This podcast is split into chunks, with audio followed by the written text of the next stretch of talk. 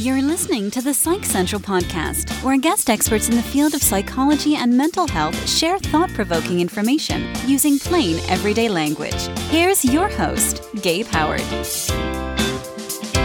Hey everyone, welcome to this week's episode of the Psych Central podcast. I'm your host, Gabe Howard, and calling into the show today, we have Dr. Jodi Eckleberry Hunt.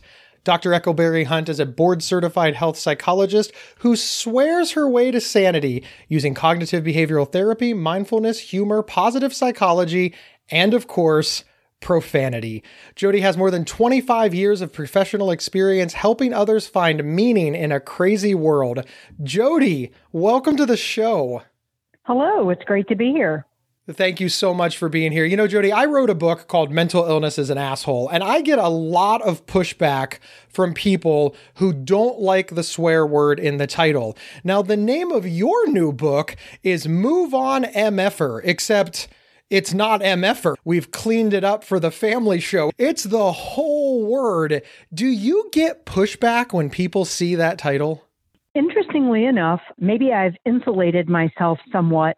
The only person who's really given me significant pushback is my mother, who said, Oh my gosh, where did you learn that word? We never talked that way at home.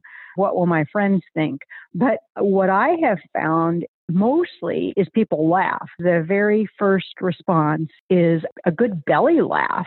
I think it's pretty good if that's the only bad feedback I've gotten so far.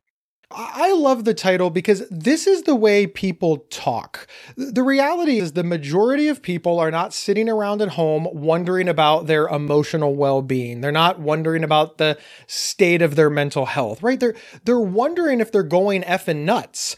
I talk to people all the time, and this is how we talk I'm going effing crazy. And even if we remove the effing, we say I'm going crazy. Well, I understand why we need to be professional about mental health and mental illness, and I support support that 100%. I also think that we need to connect with the people we're trying to help. Was that sort of your thinking in the title of the book? Absolutely. Essentially, how I came about, it was a whole personal experience. And I learned that profanity packs a good punch and it also injects a little humor into very painful situations. And so then I experimented using some of this profanity, targeted profanity, with people that I work with. And what I found was people really connected to this, to very common language, but just the ability to laugh at oneself. And then I realized that a lot of what we do in psychology isn't accessible to the average person. Maybe they don't have mental health benefits, or maybe they're thinking, gosh, that's not for me. I would feel too weird. I just don't connect. I don't understand some of the language or concepts. And so I guess I put all of that together, at least uh, tried to, in this self help book so that people could access psychology in a very everyday way and apply it to themselves. That was my overarching goal was to make psychology accessible to the average person in a way that they could connect to well, we've spent a lot of time on the title, so I suppose that we should tell the listeners what it's about. Now, the quick description, or the elevator pitch, if you will, is it combines all of the evidence based psychological techniques, CBT, mindfulness, and profanity, into a seamless, fun, and hilarious self help method, minus all the confusing psychobabble. Can you elaborate on what the book's about? yes. And you know what? I think some people have very quickly tried to call me out, thinking that the title of the book was merely just an attention getter. And it's not. It truly encompasses the philosophy of the book. In psychology, the technique of cognitive behavioral therapy or CBT is recognizing that we all have this internal dialogue what I call the inner MFer. And it, it says things to us, why are you doing that? You shouldn't do that. Oh my gosh, that was terrible. What, what are you going to do now? You're such an idiot. I can't believe you said that. So uh, the technique is learning to identify that and argue back with it. That's CBT. And mindfulness is being able to be present and self aware and being able to let things go. But I'll tell you, it doesn't always work that seamlessly in using those techniques because we have these horrible, painful emotions, shame and guilt oftentimes emotional brainwashing from childhood or traumatic experiences or whatever else has gone into forming that. And those feelings override logic. What I found was a literature on profanity. And because we're taught at a very young age, you shouldn't say that, those are bad words, they're off limits. We have those words stored in a different part of the brain, they're special. So those words pack a special punch. So if we can add in the profanity, it helps relieve some of the pain that overrides logic. So let's talk about the move on MFer approach. We see a lot of self help books. What makes the move on MFer technique different? What is like step one? So I teach people the cognitive behavioral therapy to identify the themes in your negative self talk based on maybe how you see the world. If you're a negative person and you always see the negative first, or maybe you're a pleaser and you're always trying to make people happy. So, understanding your programming and what kind of themes are in the things that you say to yourself. And then also teaching people to be mindful, again, self aware in the moment. So, some of the basic stuff. But then comes the fun part, which is helping people identify what profanities really pack punch because that's individual to people. Some things, some words people find offensive. And so you wouldn't want to use those. And it's also, we don't want you to be self abusive. It's not meant to beat yourself up. The words are meant to get you to laugh or to be encouraging. What words will sound like what a friend would say to you? Because ultimately, it's trying to get you to be a friend to yourself. Once you get those words down and you're identifying the times when you're beating yourself up or you feel lousy and you want to do some exploration about why that is.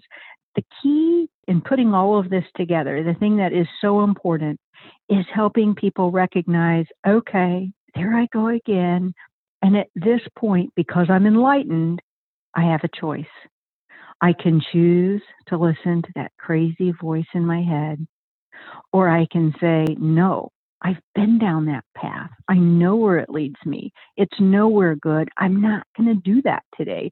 So it's being consciously aware and deliberative and recognizing we have the choice whether or not to play the MFer in that equation. Let's say that I am somebody who just sees the world negatively. I, I, see the worst in everything. I'm very pessimistic. I hate everything. Can you give an example of how this technique might snap me out of that so that I can be a more pleasant person? Yeah, well, this will be a, a very relevant example. You turn on the morning news, which is always negative anyway. So it's a great way to get those negative thoughts started. And you start to say to yourself, wow, the world is just a screwed up place. I can't believe that this and this happened. Well, this just really sucks. And so you clench your jaw and you start to just feel nasty. It's recognizing, okay, there I go again. Let's stop. Let me stop and think about this. What is the evidence? What is the overwhelmingly convincing evidence that I'm going to have a bad day? Am I psychic? Do I know that already? So you start to argue back with yourself, already being mindful that you're going there. And being able to say and again i'm going to stick with mf'er because it's easiest for me you know what mf'er you've been down that path. If you continue to do what you're going to do what you're doing right now you're going to have a headache you're going to be nasty with people. Do you really want to go there? What else what's another way to look at it? And at that point it's deciding what's going to work for you in your wellness toolbox to help you reset. I'm a huge fan of even just doing 10 minutes of aerobic exercise. Maybe it is doing a relaxation exercise. Maybe it is doing a little bit of journaling. But whatever it is to help you interrupt the pattern that you set that's been toxic in your life. And again, I, I didn't use a lot of the profanities or curse words as I described it to you because I don't know what's going to work for a particular person. But it's whatever is going to, the other term I like to say is, okay, crazy ass, not going to go there today. So it's inserting the words, again, talking to yourself like a friend. Is it all about finding words that are maybe unusual for you or just out of the ordinary, something to jar your mind. So just using words that are, are relatable, understandable, but also different, or I, I believe the words you use were pack an emotional punch or just stand out in some way. Is that the general theory or concept behind the technique? It is for the hardcore research from the cognitive psychologists and the neurolinguists is the profanities tend to do that because they're stored in a different part of the brain.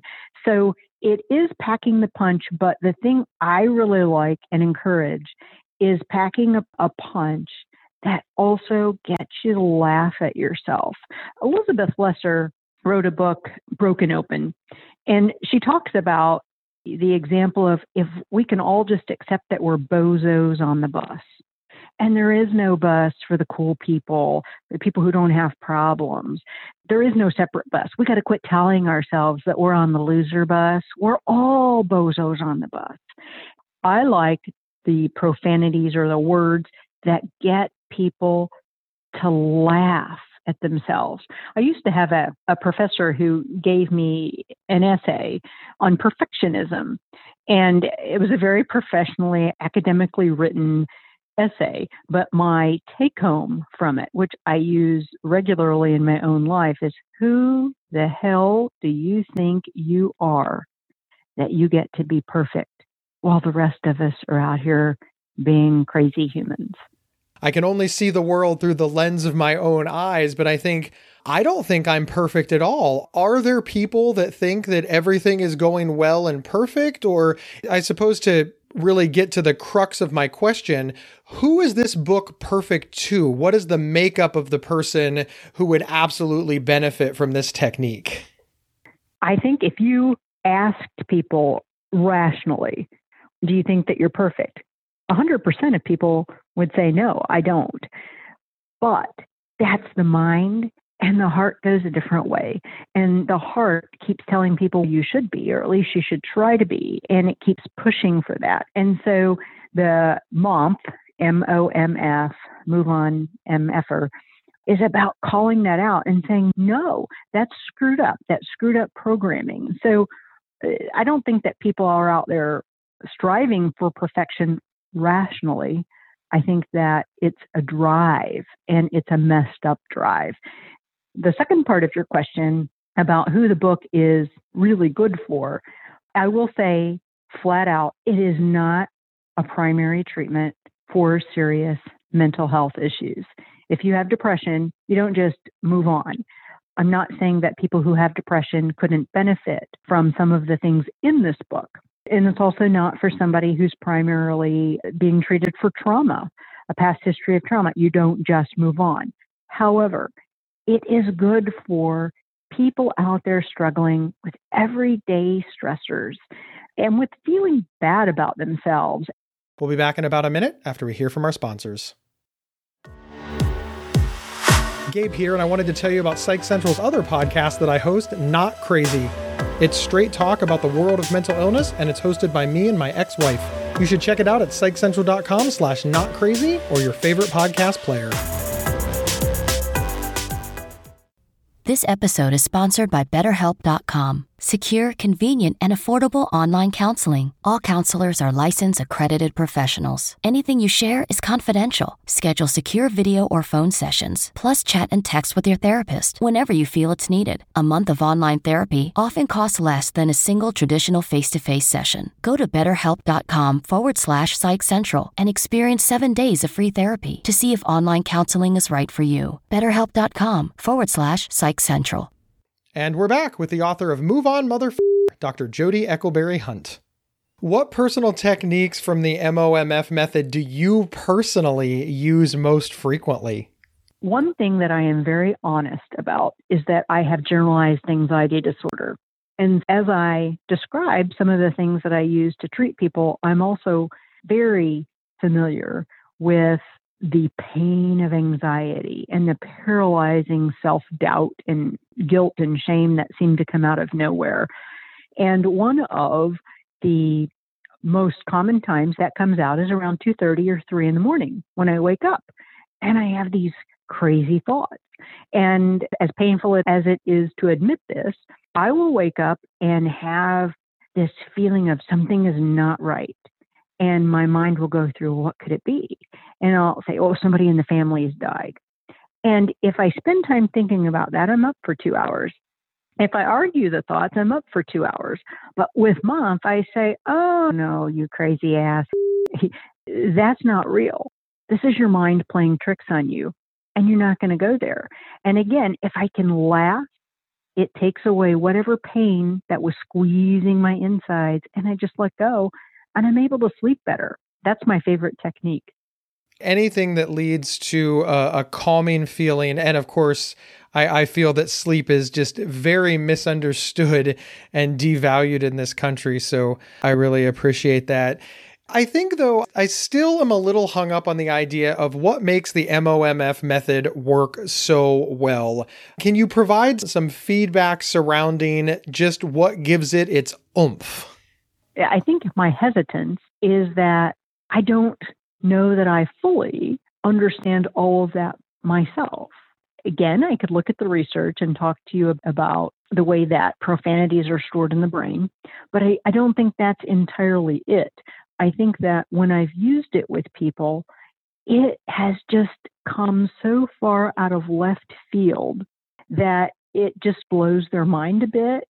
And again, hearing it from a professional, people are typically, oh, I didn't expect you to say that.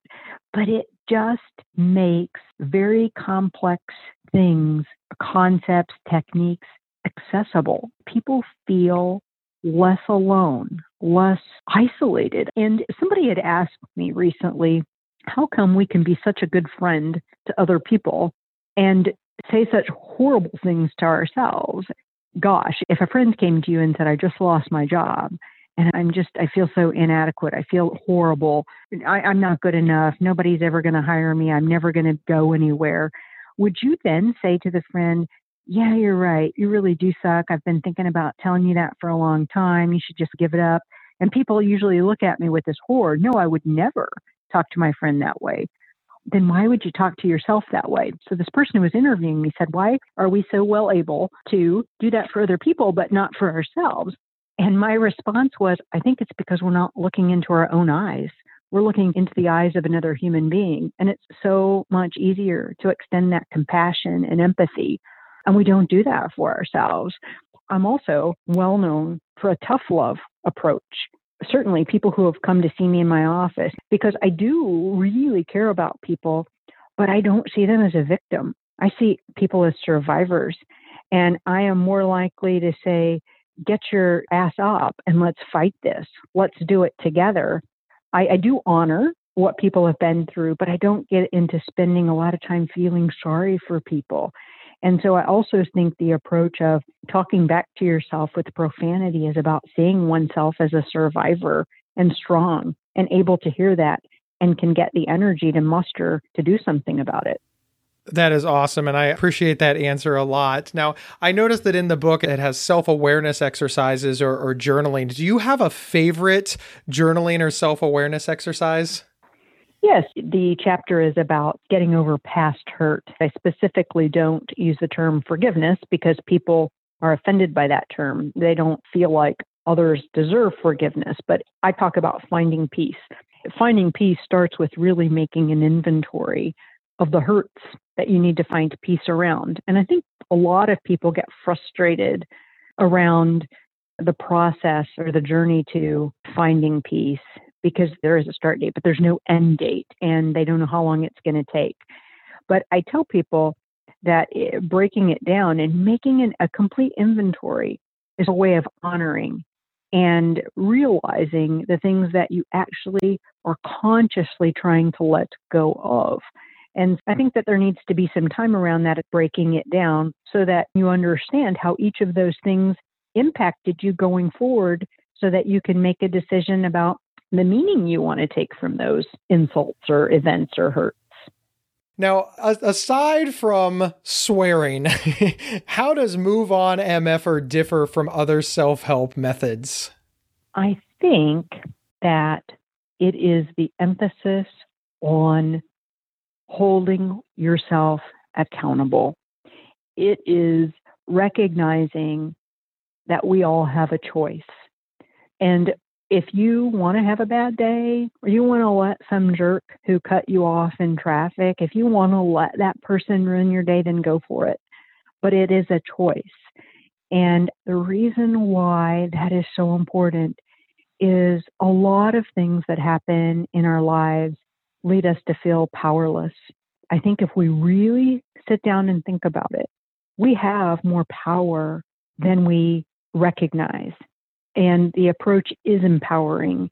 Viktor Frankl was an Austrian psychiatrist who was in a concentration camp. It was horrific. His whole family was killed. And he was trying to make sense of how, in such horrible circumstances, people were still going around giving away their last piece of bread.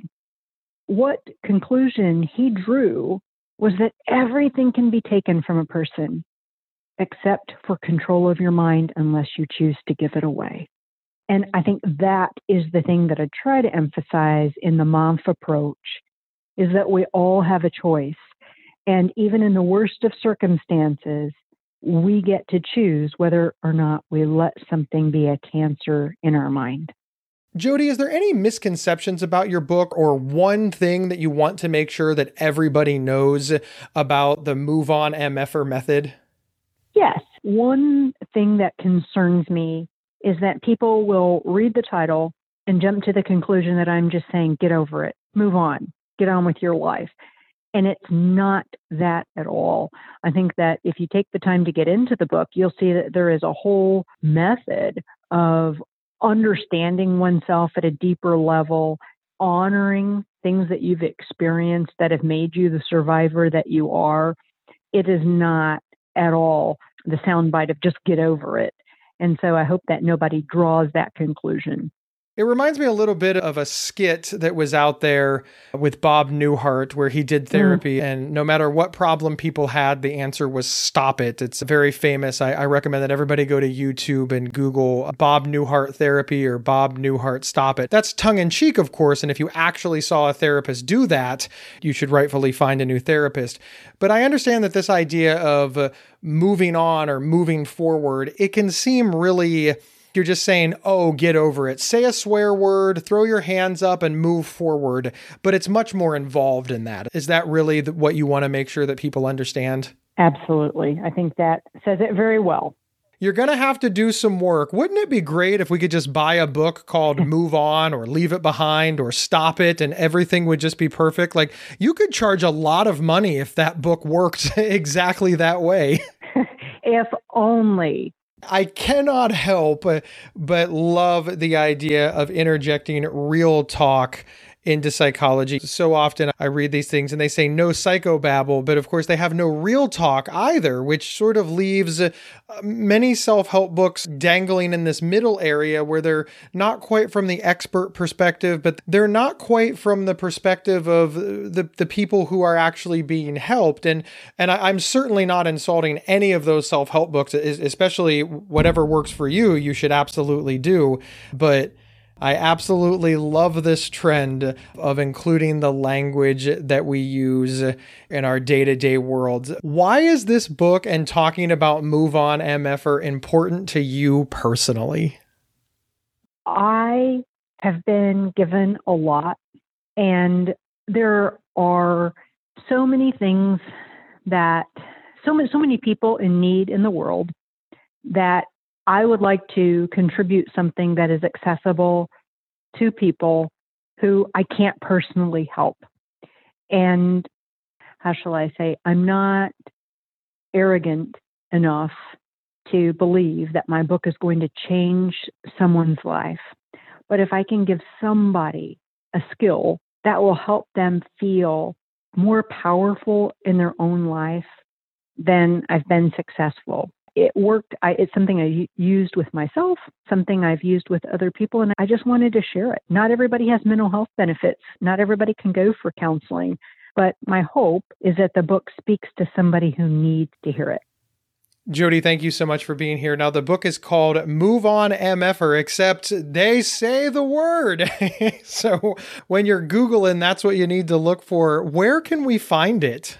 It is available with my publisher at New Harbinger. It is also on Amazon, Barnes and Noble, Bookshop, which is for independent bookstores, and your local bookstore. You should be able to get it anywhere they can order it for you. Awesome. Thank you so very much. All right, everybody. My name is Gabe Howard, and I am the author of Mental Illness as an Asshole. See the trend? Books with swear words. It's also available on Amazon, or you can get a signed copy for less money by heading over to gabehoward.com. And I will include some show stickers that you can smack on your laptop or decorate your house with. We also have a super secret Facebook page. Just go to psychcentral.com slash FB show and join that. And remember, you can get one week of free, convenient, affordable private online counseling anytime anytime, anywhere, simply by visiting betterhelp.com slash psychcentral. We will see everybody next week. And hey, use that free time between now and next week to subscribe to the show, rate us, rank us, review us, and hey, it doesn't hurt to tell a friend. Thanks, everyone. You've been listening to the Psych Central podcast. Want your audience to be wowed at your next event? Feature an appearance and live recording of the Psych Central podcast right from your stage. For more details or to book an event, please email us at show at psychcentral.com. Previous episodes can be found at psychcentral.com slash show or on your favorite podcast player. Psych Central is the internet's oldest and largest independent mental health website, run by mental health professionals. Overseen by Dr. John Grohol, Psych Central offers trusted resources and quizzes to help answer your questions about mental health, personality, psychotherapy, and more. Please visit us today at psychcentral.com. To learn more about our host, Gabe Howard, please visit his website at gabehoward.com. Thank you for listening, and please share with your friends, family, and followers.